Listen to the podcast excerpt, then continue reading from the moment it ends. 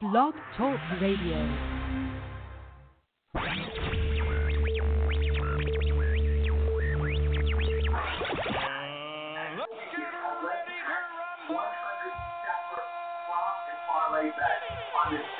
Time now for the Gridiron Stud Show.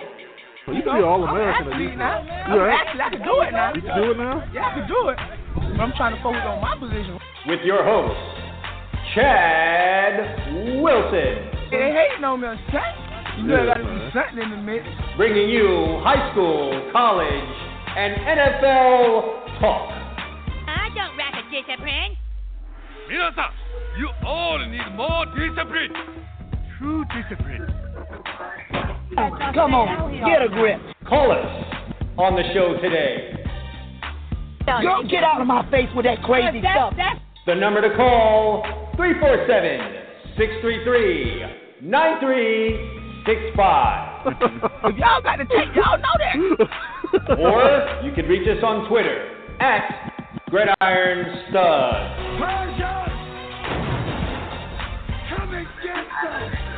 And now, your host, Chad Wilson.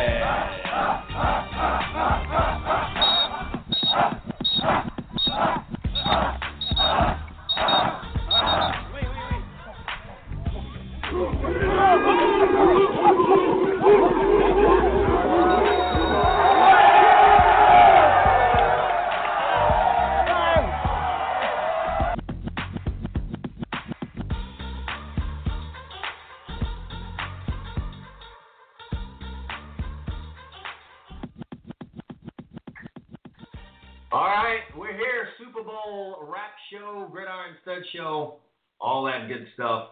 The uh, it's a broken record. We're saying it again. Once again, the New England Patriots are the Super Bowl champs. Uh, we've been able to say that about the New England Patriots more than any other team in NFL history for the fifth time. The New England Patriots are your Super Bowl champions. Uh, and it, was the most improbable of wins for them. Down 28 3, the New England Patriots, Tom Brady, Bill Belichick, complete the biggest comeback in Super Bowl history. I mean, what else was left for these guys to do? They'd won four Super Bowls. They'd been there more times than anyone else. And in the third quarter of this football game, it looked like what might be the end of an era. Done. Yeah, I mean, you could kick dirt all on this grave. I mean, we're ready to bury the New England Patriots. And what do they do? Down 25. These guys come back. These guys come back and win the game. Unbelievable. There's plenty of blame to go around today. I've heard it all already, and it's only 10 o'clock on the day after. They want to blame Matt Ryan. They want to blame Dan Quinn. They want to blame Kyle Shanahan. They want to blame Mike Vick. They want to blame any and everybody today. For the reason why the New England Patriots have won the fifth Super Bowl in the team's history, all under Brady and Belichick. And uh, basically, people want answers. Uh, just bottom line, listen, uh, I guess New England's just better than everyone else, and that includes the Atlanta Falcons. And it just seemed early on in this contest that they were done. I said it as much on Twitter last night. These guys were finished. After New England had the ball down 14 nothing and took what seemed an hour to drive with the football as they dinked and dunked their way down the field. They were aided during the drive with three holding calls as Atlanta was being super aggressive in their coverage. But they were inching their way down the field, held on to the ball, trying to get back in the football game, down two scores, and they throw a pick six, making it 21 to nothing. I said the game was over. They just spent all the time in the world trying to get down the field, and it resulted in the end in six points for Atlanta. They should have been done. They were finished. But no. When uh, they came out of halftime. Now listen, New England's better than anyone at making adjustments. Uh, that's been said enough. Um, it's been said a hundred times. It's been proven a hundred times. We all know it. No one can deny it. And they come out of halftime when they're supposed to have made adjustments, don't get out there and score. And then Atlanta turns around and score to make it 28 to 3. They're done. It's over. It was a nice run. Seven Super Bowl appearances, four wins. You can be proud of what you accomplished. History will be kind to the New England Patriots. They may even call you the best ever, despite losing three Super Bowls and winning four. You've done enough. You've done a lot. It was a nice run. And then, uh, what? What? They came back. And we'll get into some strategy things that happened in the game. We'll talk about those things uh, a little later on the show here. But what? These guys came back, all the way back. 28 9. And then when they had to go 28 12, when it got down there they were trying to really get things going, and uh, it was 28 9. And they ended up having to kick a field goal instead of scoring a touchdown. You said to yourself, nah, this it was nice, but uh, this is not gonna happen. They're not gonna make it all the way back. It's, this would be nice. I mean, they gave us a little intrigue, maybe stopped us from, you know, turning the game off. If you do such a thing in the Super Bowl, but um, this thing's over. I mean, they needed a touchdown there. That would have just let us know that they were they were coming. They were on their way back. They're gonna have a little bit of momentum, but no, they instead of field goal, you're like, this ain't gonna happen. And then you get the fumble. You had that fumble. They get back in it, go down there, score. 28 20. Then you're like, okay, it might be something here. And like I said, we'll get into some strategy there. I don't know. Uh, you folks that are out there listening right now, how many of y'all legitimately felt like the Patriots were going to be uh, the Patriots were out of this? It's easy to say on this day that, but be honest. It's easy to say, oh, I always believe, but let's be honest. Did you think they were out of it? Down 28 to uh, three. You die-hard New England fans, were they out of this thing? In your opinion, was it over for them? I'm going to say uh, I, I seriously thought it was over. And, you know, I've seen plenty of Brady and the Belichick magic. I've been here to see it all. And I really thought they were done. Really did. So, uh, man, one of the uh, most outstanding comebacks I've ever seen. Uh, obviously, the best comeback in Super Bowl history. What's left for the New England Patriots? What else is left for them to do? Won more Super Bowls than anyone else. You've been there more times than anyone else. Biggest comeback ever. Julian Edelman's ridiculous catch in the game. When they say football is a game of inches, that's an example right there. I mean, I, I mean, less than an inch from being on the ground. That play Julian Edelman made amongst three Atlanta Falcons. Kept the ball from hitting the ground. This is why you love this game because you have stuff like this that happens. But uh, absolutely amazing. And uh, just, wow, take my hat off to these guys. The New England Patriots, just all, all of you need to be uh, blessed that you are alive to see this.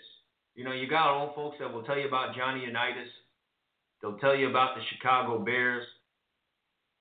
They'll tell you about the Packers from the 60s. They'll tell you about the Dolphins' undefeated football team.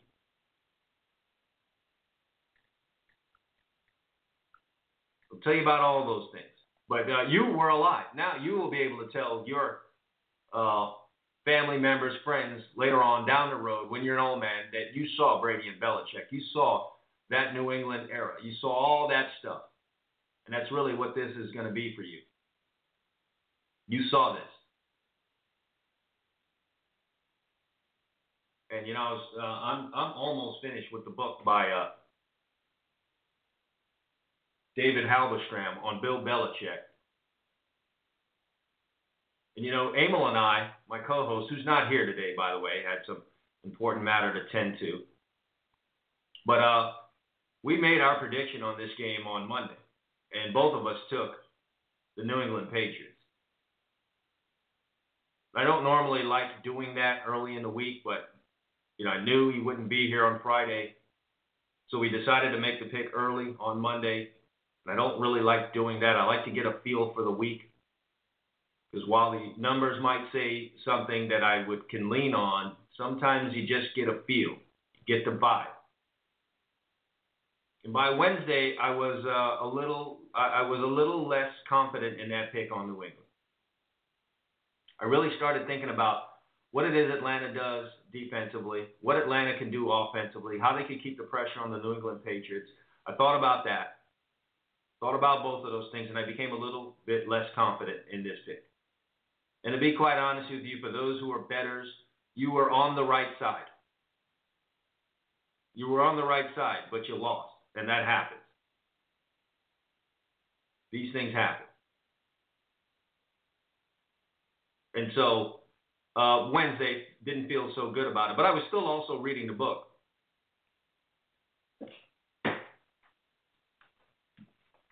About Bill Belichick. It's really uh, half about his father, Steve Belichick, and half about the the, uh, the coach, Bill Belichick. It's called The Education of a Coach. And so by Wednesday, uh, feeling a little less confident of the pick that I made on the Patriots, I continued to read the book. And by the time I got around to Friday, I, I was once again very confident about uh, my pick on the New England Patriots. And if you're a coach out there or you're a football lover, I'm going to recommend the book by you. Again, it's by David Halberstram, Halberstram, a renowned writer who passed away in 2007 not particularly a sports writer, but felt moved to make and write a book on uh, Bill Belichick and the influences that have made him the most dominant coach in NFL history. The Education of a Coach, I recommend it. But I'd gotten a good ways through the book by Friday and then felt once again felt listen, Belichick was groomed for what he is doing right now. Groomed for it. By the age of ten, breaking down film with his father, some of the breaks that he got in his coaching career, some of the places he was able to go, some of the influences he was able to have upon his coaching career, especially early on. You understand greatly a lot of the things that he does. You understand his ability to make adjustments. You'll understand his uh, demeanor. You'll understand his handling of the press. You'll understand a lot of the great things that Bill Belichick does after reading this book. So perhaps I was biased because I hadn't read a book on Dan Quinn of the Atlanta Falcons or, you know, Matt Ryan or anything having to do with Atlanta. But I did read a book on Bill Belichick, and perhaps it, you know, perhaps it uh, made me biased. But I then once again felt very confident about my pick on New England. And so I go into the game feeling confident about that pick, but then pretty early it looked like, well, I might have been wrong here. Things that made me nervous on Wednesday, Atlanta's defense, the speed on defense, and what they were able to do up front.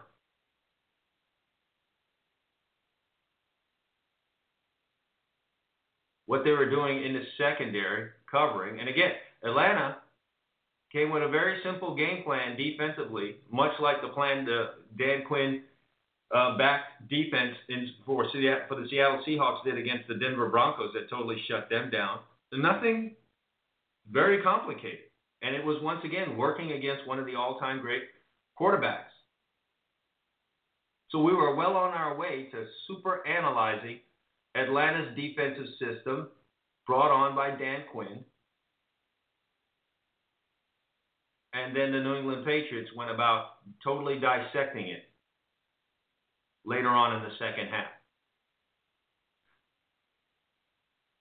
What was what's not being talked about today? There's something that is not really being talked about today too much. I've heard it mentioned. There's something not being talked about too much today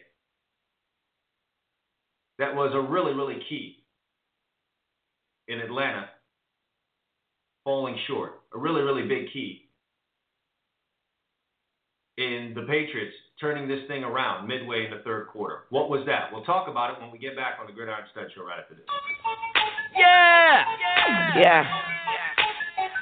Capcom! Uh-huh. Wheezy! Um, True! uh-huh.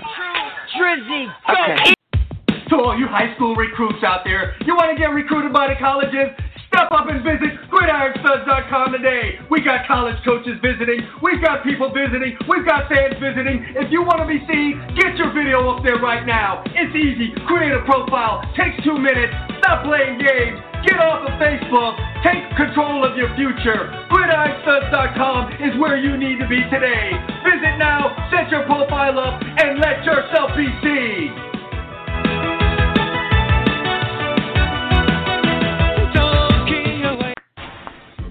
Hey, hey, hey, do you love fantasy sports? Do you love money? Do you love excitement? Well, get ready because you may have found your heaven. FanDuel has combined all of these great things into one amazing website. Turn your love for sports into money and excitement with one week and even one day fantasy leagues with a chance for enormous payouts. FanDuel pays out over $10 million in winnings weekly to its members. That's right, $10 million. One member has made over 600,000 playing in their league. Another customer entered a one-day contest for $25 and get this, cashed out $25,000 that day. FanDuel even offers a 100% money-back guarantee. Sign up now and join a league. If you don't absolutely love it, they'll give you your money back. You can enter leagues for as little as $1. For a limited time, FanDuel is offering a 100% deposit match bonus to Gridiron Stud Show listeners. That's right, they'll match your initial deposit all the way up to $200. What more can you ask for? Just head over to fanduel.com right now and enter the promo code Gridiron Studs when you sign up. But you better hurry. The match bonus is going to end soon. Just head over to fanduel.com and enter the promo code Gridiron Studs. Do it now.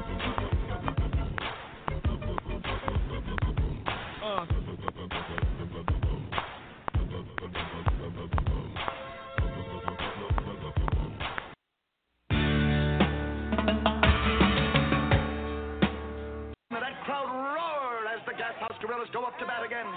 Boy, what a game!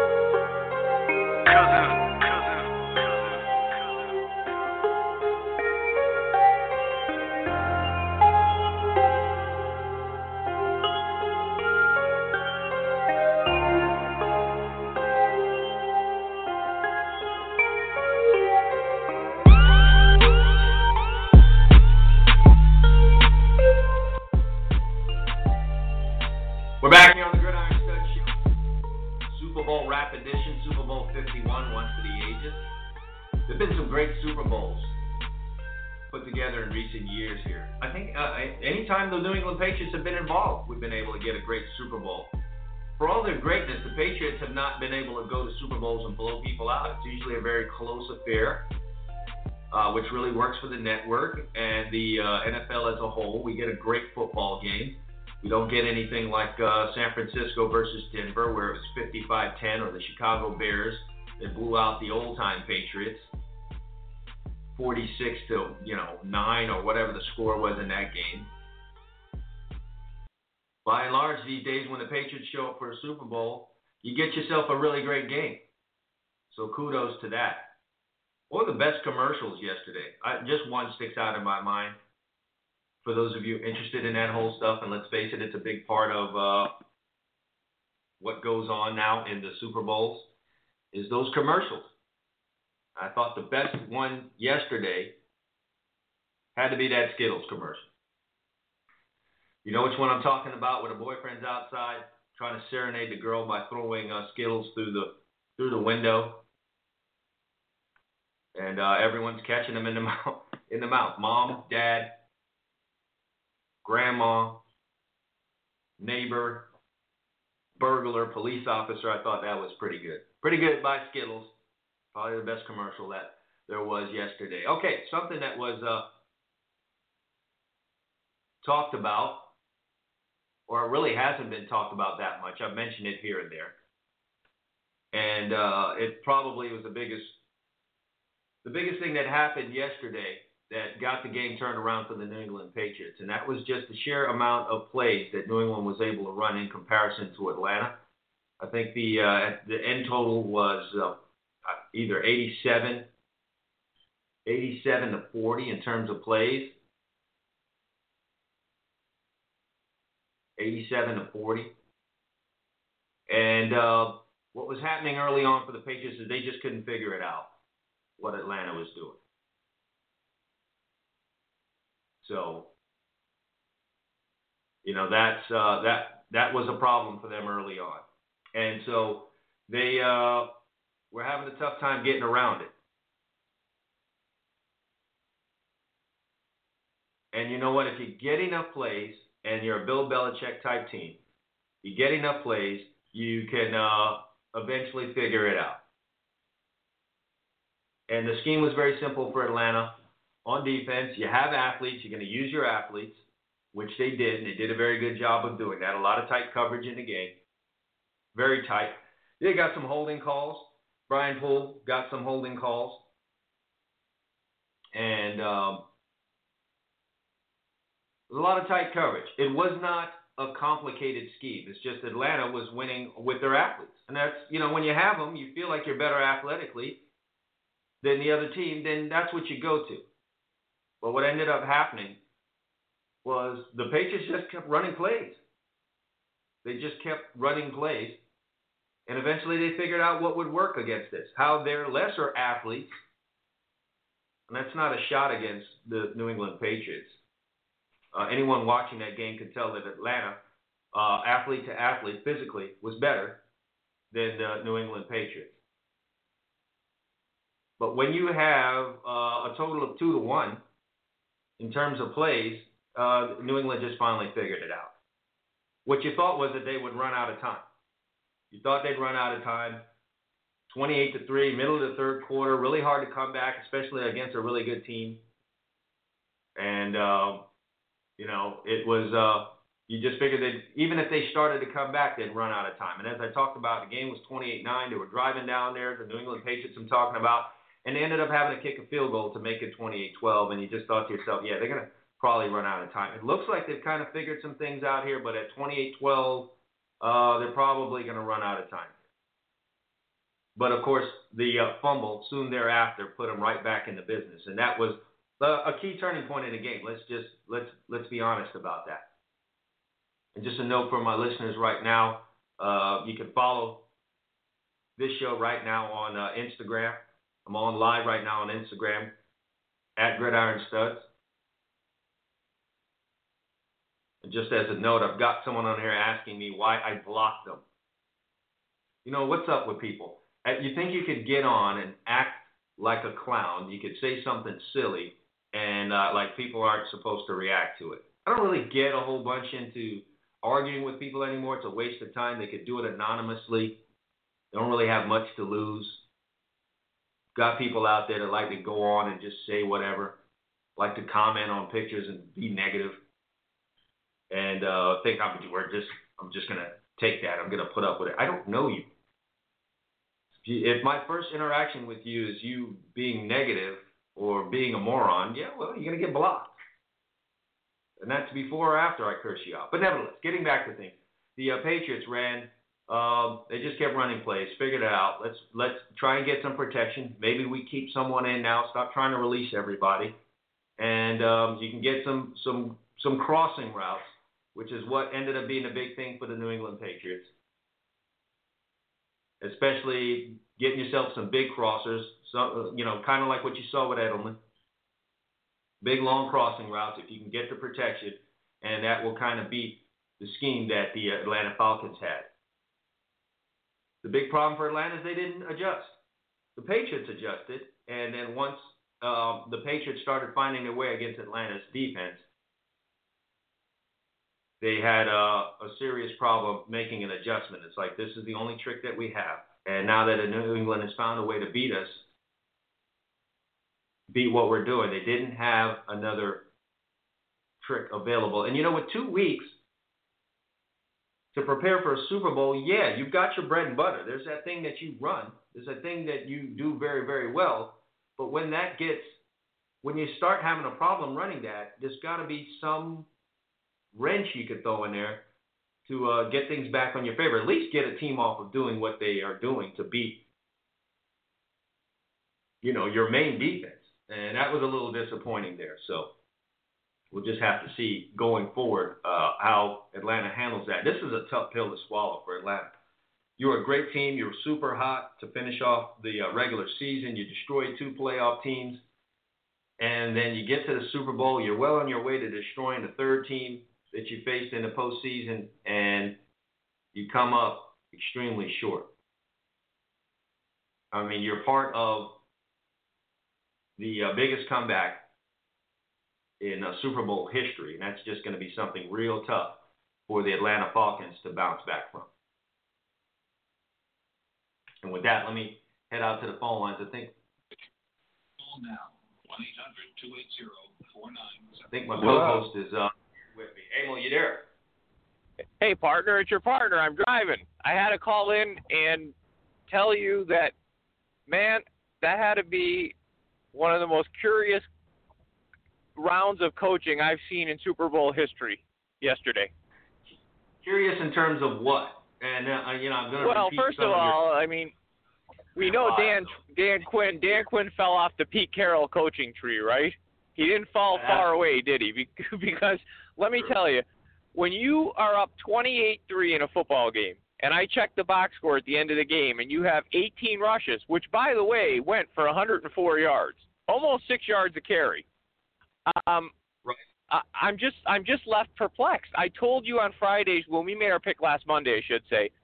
I told you I thought that to take Julio Jones away, Bill Belichick would allow them to run the ball almost like your Hurricanes in 1986 against Penn State, when when basically Penn State and Paterno said, I bet you can't be patient enough to keep doing this. And Jimmy Johnson admits, we just did what we do. You know, remember Alonzo Hightower, I think was his name.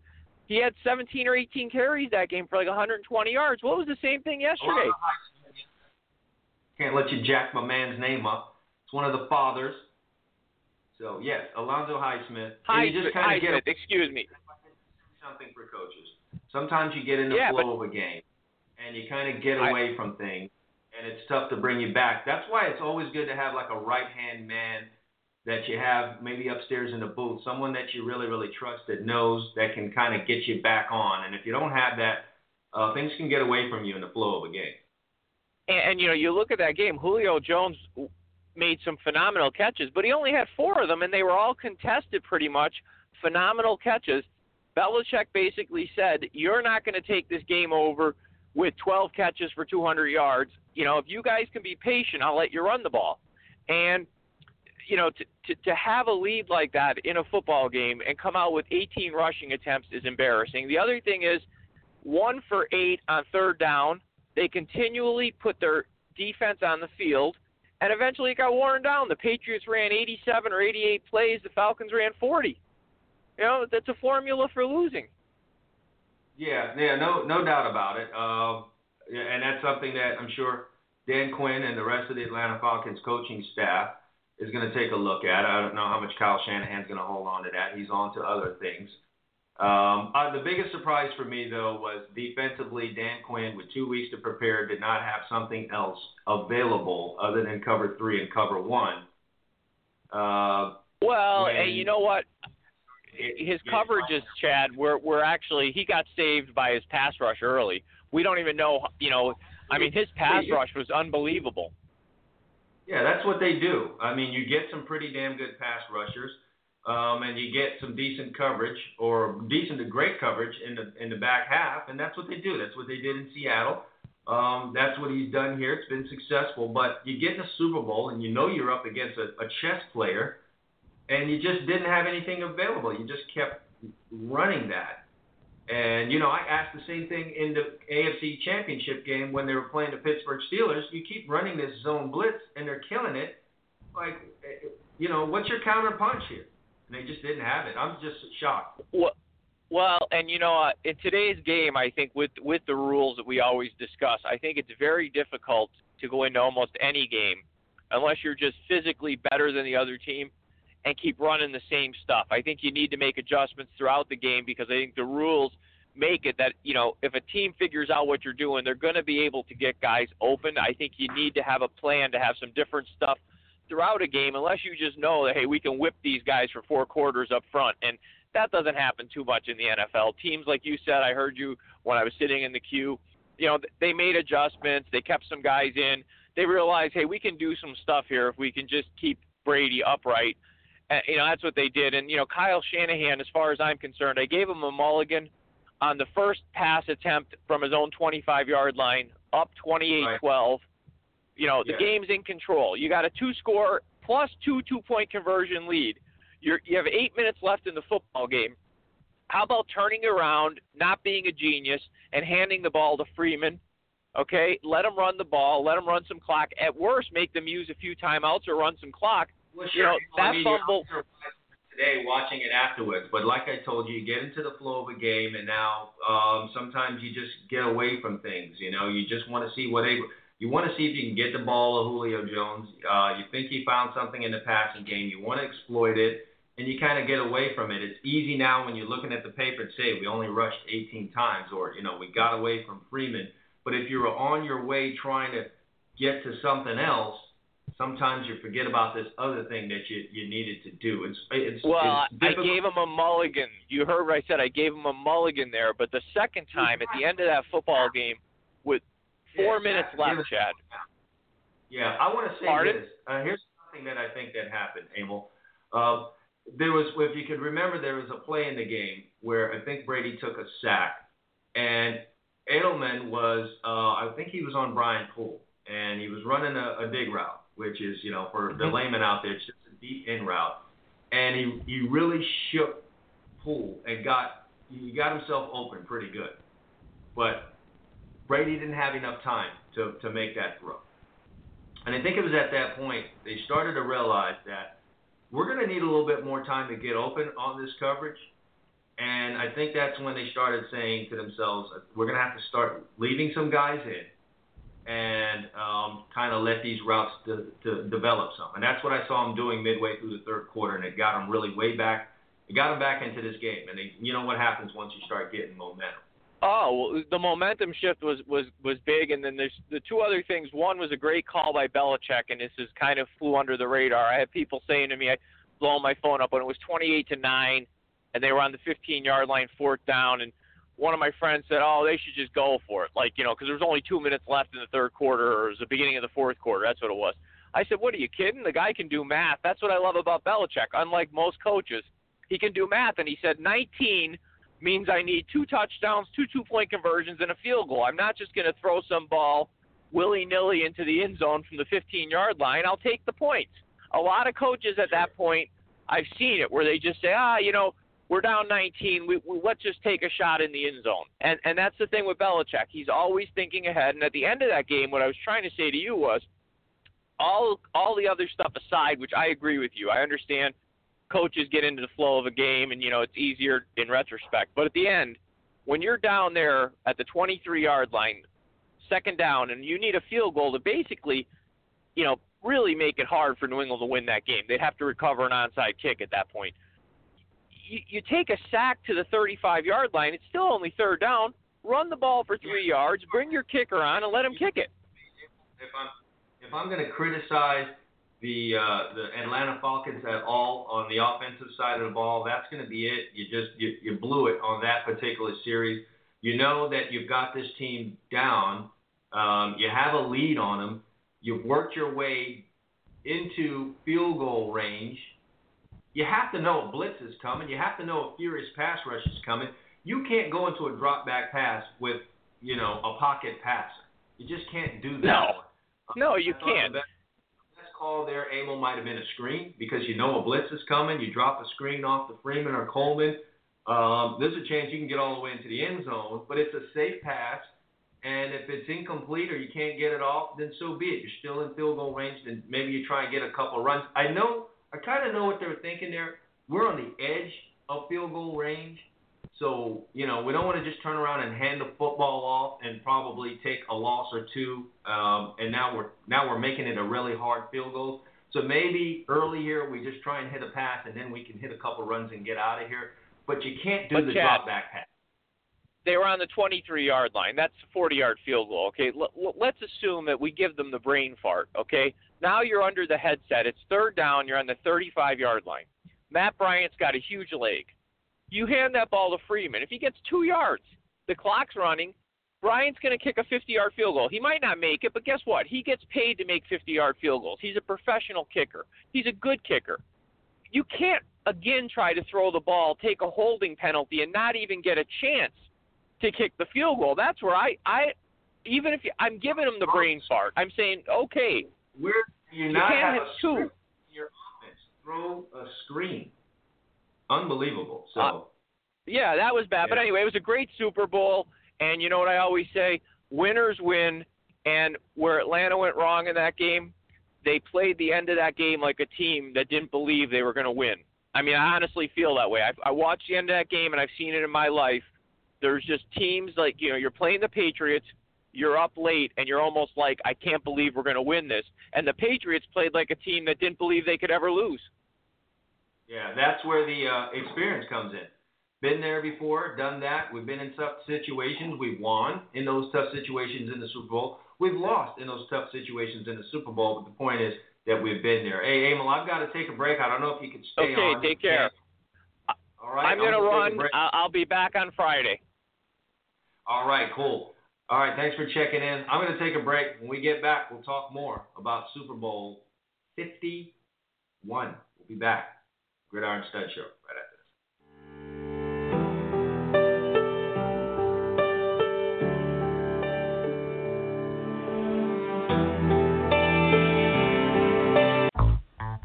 You want the truth? Well, here it is. Speed kills, and in no other sport is that true than in football. Speed gets you to the end zone. Speed gets you to the ball carrier. Speed makes you a winner. Do you want championship type speed? Do you want speed that kills? Then Complete Speed is what you need. Complete Speed is turning athletes into game breakers. With quick and easy methods that are easy to understand, Complete Speed can shave time off your 40 yard dash, make you quicker and more explosive. They have a clear progression, drills, and exercises along with specific instructions. They also have proven sample workouts and programs for you, the individual, or for you, the coach. Speed is what you need, so hurry now and check out Complete Speed. Just go to gridironstuds.com forward slash complete speed. That's gridironstuds.com forward slash complete speed for more information right now.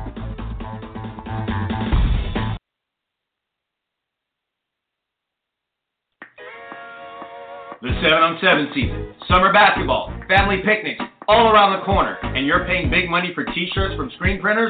Why? Screen printed t shirts are costly when done for small groups. They're limited in color unless you want to pay an even higher price. More colors mean higher prices. How do we solve this? Do it yourself at home with your inkjet printer and a hand iron. That's right, with heat transfer paper sold at tshirtsupplies.com, you can design your own logos, put any wording you want, print it on your inkjet print paper, and using the proper paper sold by tshirtsupplies.com, you can get this the way that you want it. There's no limit to the amount of color or the design. You can transfer a photograph using this paper. It's great for team sports. It's great for family reunions. It's great for birthday gifts. The t-shirt is part of the American culture, and now you can design your own. Don't worry if you haven't done it before. T-Shirt Supplies has the first-rate customer service. They will help you get the paper you want for your project and steer you in the right direction. Visit them now at tshirtsupplies.com. That's t-shirts, no hyphen, supplies plural, all one word, dot com. Or call them at 1-877-857-2737. That's 1-877-85-PAPER. T-shirtsupplies.com. Go there now.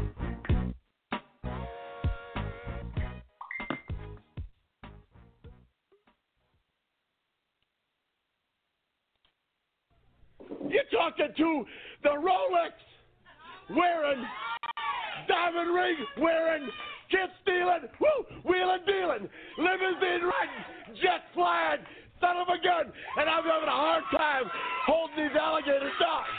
Woo!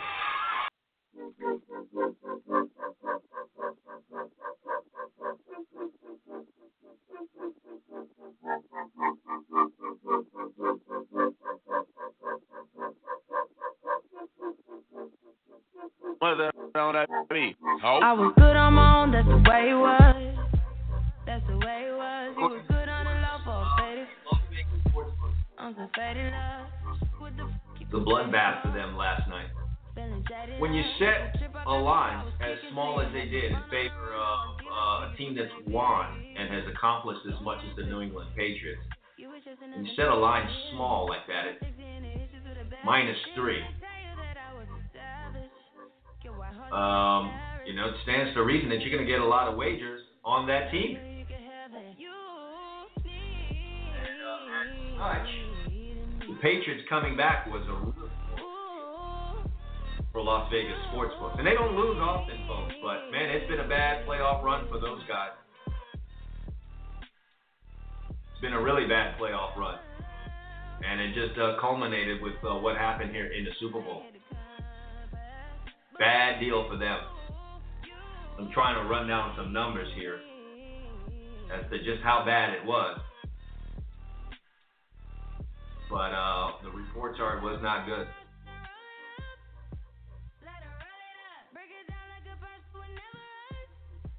And then also, you know, they set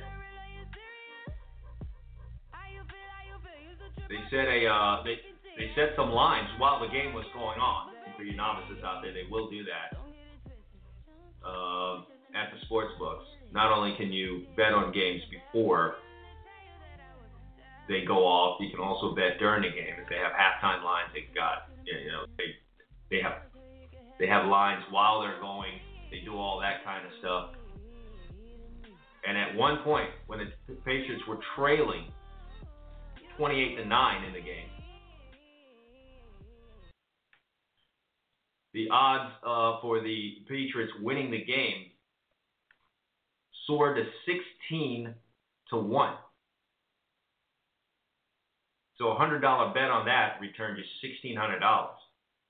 Thousand dollar bet returns you to sixteen thousand. And so, according to William Hill, popular Las Vegas sports book that operates online,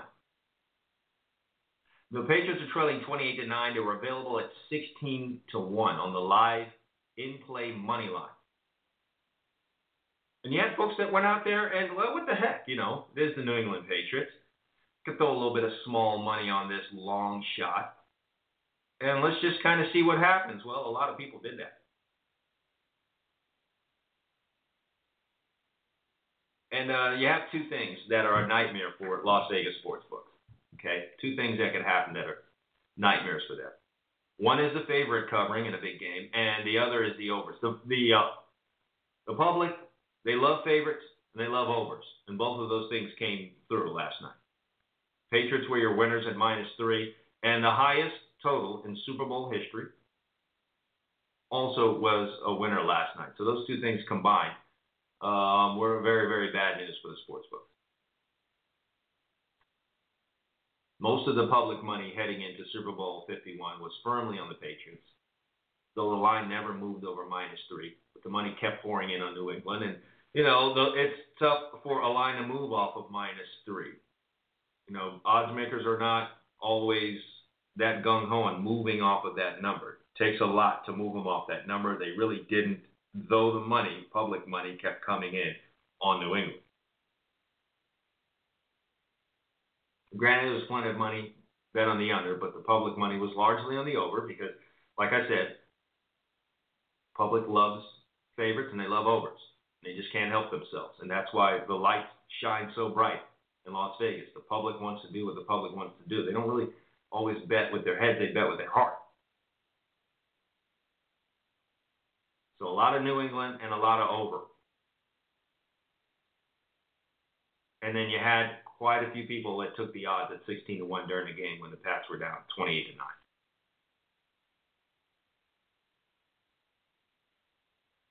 So they uh, got hammered. And then another thing, too, you've got a ton of prop bets that come out every year. Uh, when the Super Bowl comes out, prop betting is a big thing. Um, the public loves those. They love those prop bets. It makes the Super Bowl, it makes watching the Super Bowl a lot more fun. So they jump on that. You have some sharps, and uh, by sharps I mean the uh, professional bettors out there, the people that do this for a living, that will kind they'll kind of find a couple of uh, prop bets that are soft, soft lines on them, because you know you're just kind of setting lines for these things. There's not a ton of uh, research that can go into it and make it, you know, there's just so many of them. You just kind of throw them out there, and some of them are going to be soft, and some of those professionals can find uh, some of the weaker ones. But usually, usually the prop bet that gets the most action is the Super Bowl MVP. And in this particular case, you had a ton of bets for Tom Brady. Why not? He's come terrific. He's accomplished so much in the game. So why wouldn't you bet on Tom Brady? And look, that brings me to a, a, another topic here which is who should have been the MVP of the Super Bowl. And I'll, you know, you know what? Let me hold off on that. So I finished talking about what happened to odds makers here, but we'll talk about who should have been the Super Bowl MVP in a minute. But nevertheless, um, a lot of wagers obviously coming in on Tom Brady being the MVP. Another thing that crushed sports books too, uh, where they asked, would there be overtime? Would there be overtime in a Super Bowl? Now, you've never had overtime in a Super Bowl game, so those wagering on this would have been uh, essentially wagering on history taking place.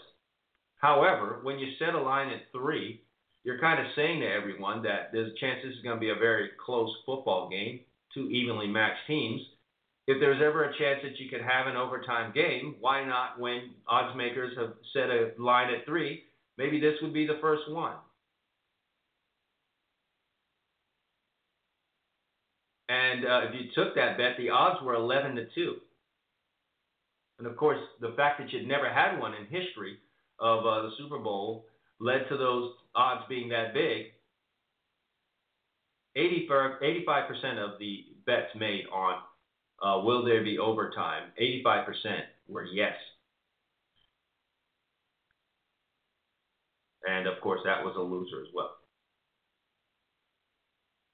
So not only did they get killed on your general wages side and total, they got killed on uh, they got killed on the prop bets too. Trust me, folks. Uh, the odds, the, uh, the the sports books will be back. The betters don't win in the long term. It's called gambling for a reason. But uh, prop bets, side, total, everything. Big loser for the sports books. All right, let's get into um, who should have been the Super Bowl MVP. You got a ton of people out there today telling you that it should have been James White. And uh, as a guy from Broward myself, I'm all I'm all for that. Certainly had the game of his life, the best game in his career. Outstanding performance by James White. Just to give you the numbers, 14 catches. This is the thing about the New England Patriots. This is the thing that they do that drives people absolutely nuts. It's that they have, you know, they don't have stars at wide receiver. People talk about that. They just don't. I, I think that's almost deliberate at this point.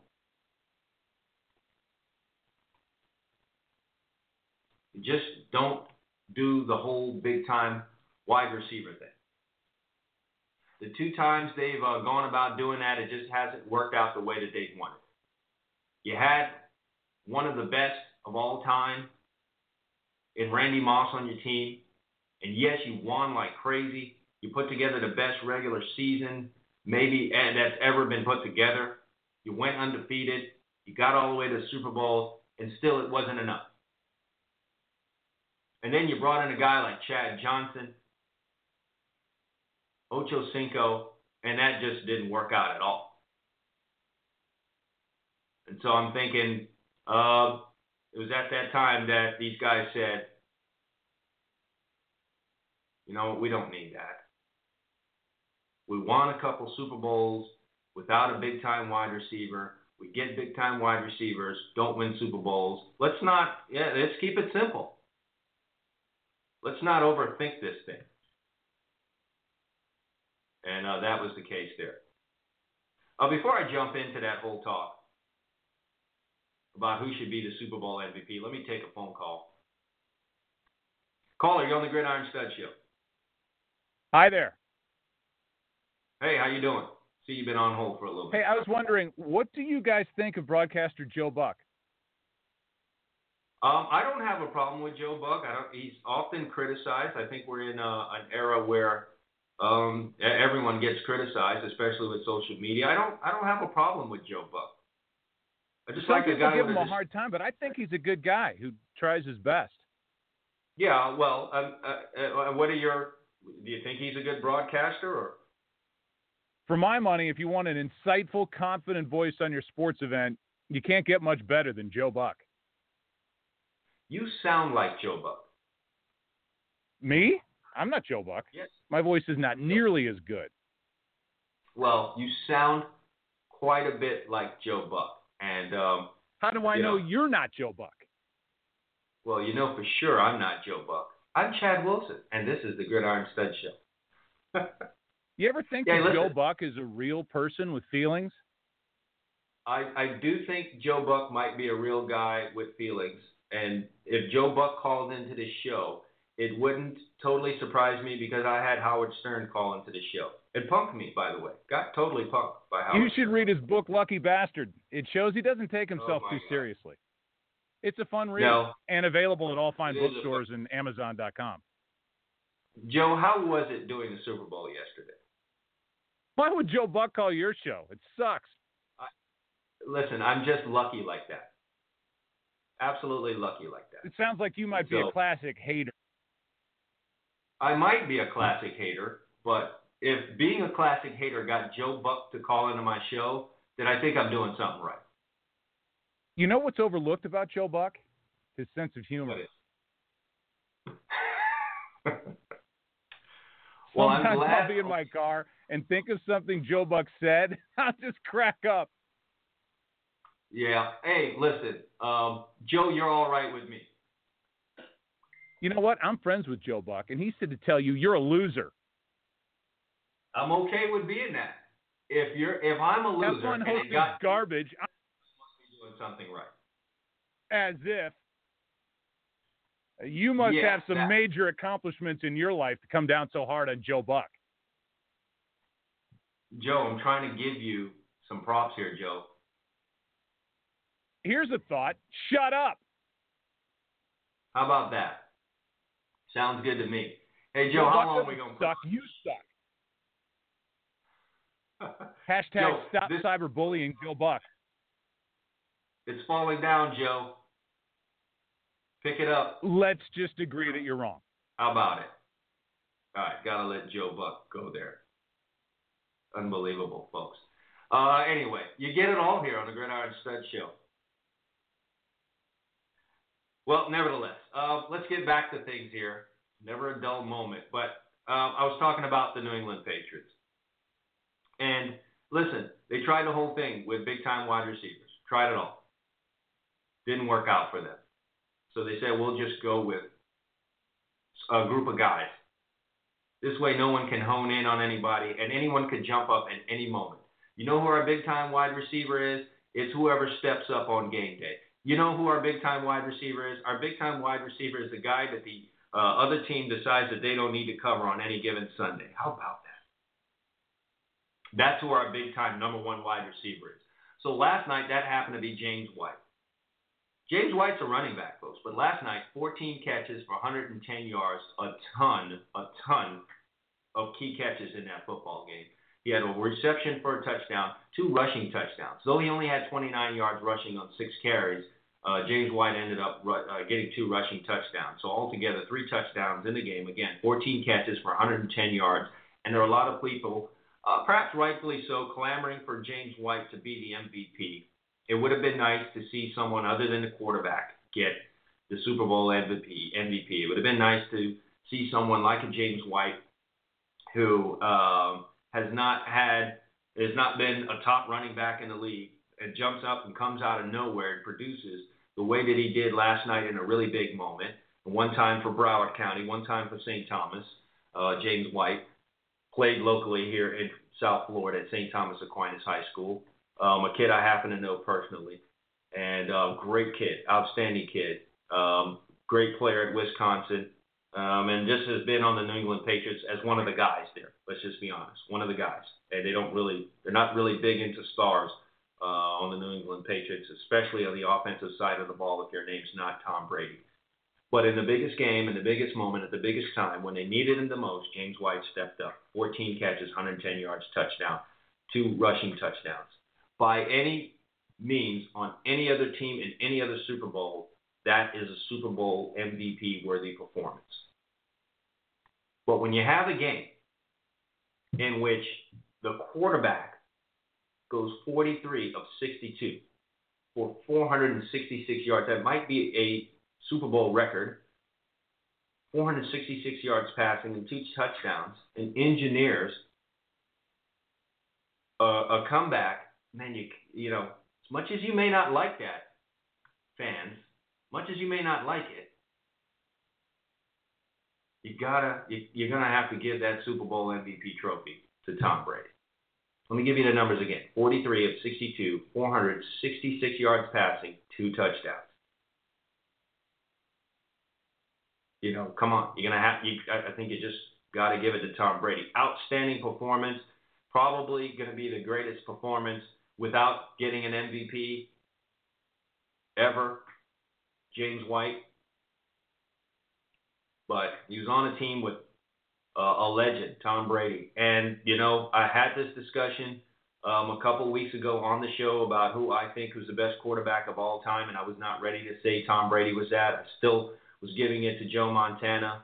As I sit here today, having witnessed what I witnessed yesterday, and not just yesterday, Okay, I don't want to be that short sighted, not just yesterday. As I go and look at the entire body of work and you add yesterday to it, Tom Brady's the best quarterback of all time in the National Football League, and I'm prepared to say that, and I feel very comfortable saying that. And uh, you know, if I had to, I guess I could debate that with anyone that wanted to. I think I got a lot of ammo otherwise.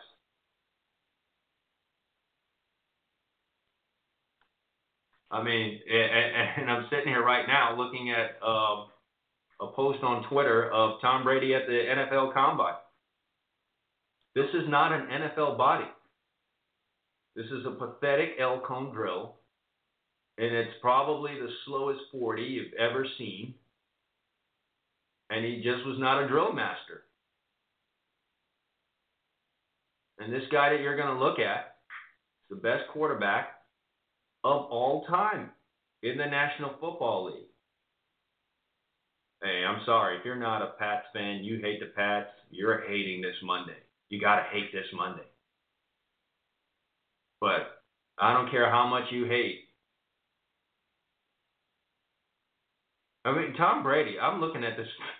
I'm looking at this film right now. Tom Brady is running his 40, and one of these sneakers, it looks like, um, it looks like the sneakers that are, you know, you find in the store where they're tied together by the shoelaces.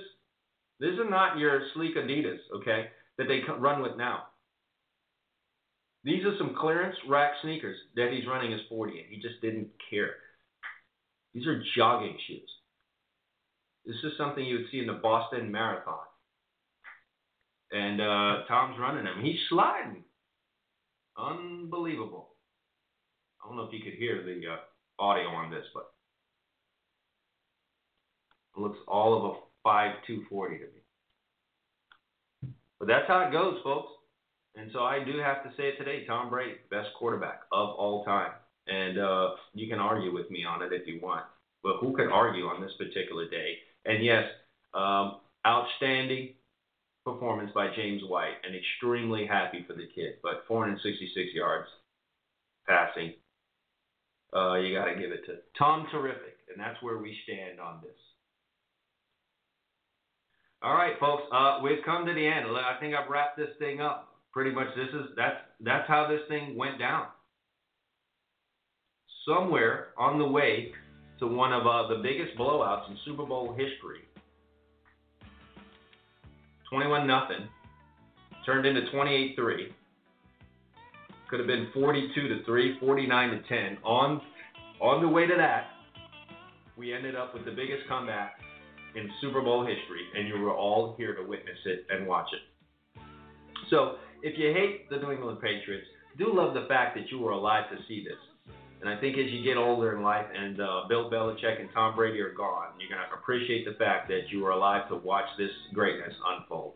Am I a New England Patriots fan? I am not. But I am a fan of great football. I am a fan of greatness, and I've witnessed it. I've been here to see the whole thing. And I can appreciate that from the New England Patriots. How much more they've got left, I have no idea. Uh, I think that was as much emotion as I've ever seen from Bill Belichick. I think he probably thought at some point in that game that this was over. I hear we'd lost. We'd lost another Super Bowl, our third, and uh, we're going to go out pretty bad here.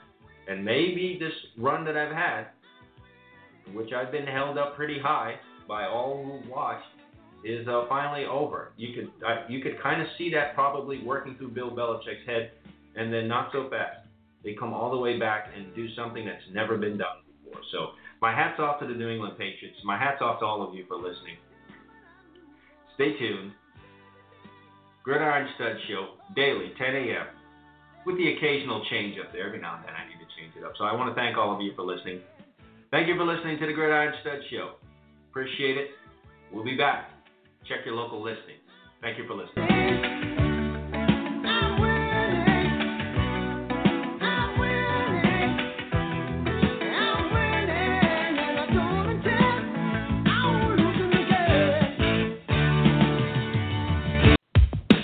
High school recruits out there, you want to get recruited by the colleges?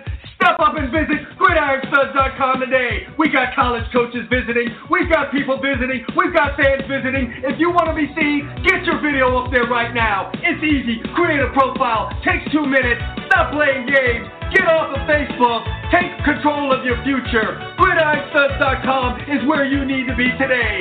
Visit now, set your profile up, and let yourself be seen.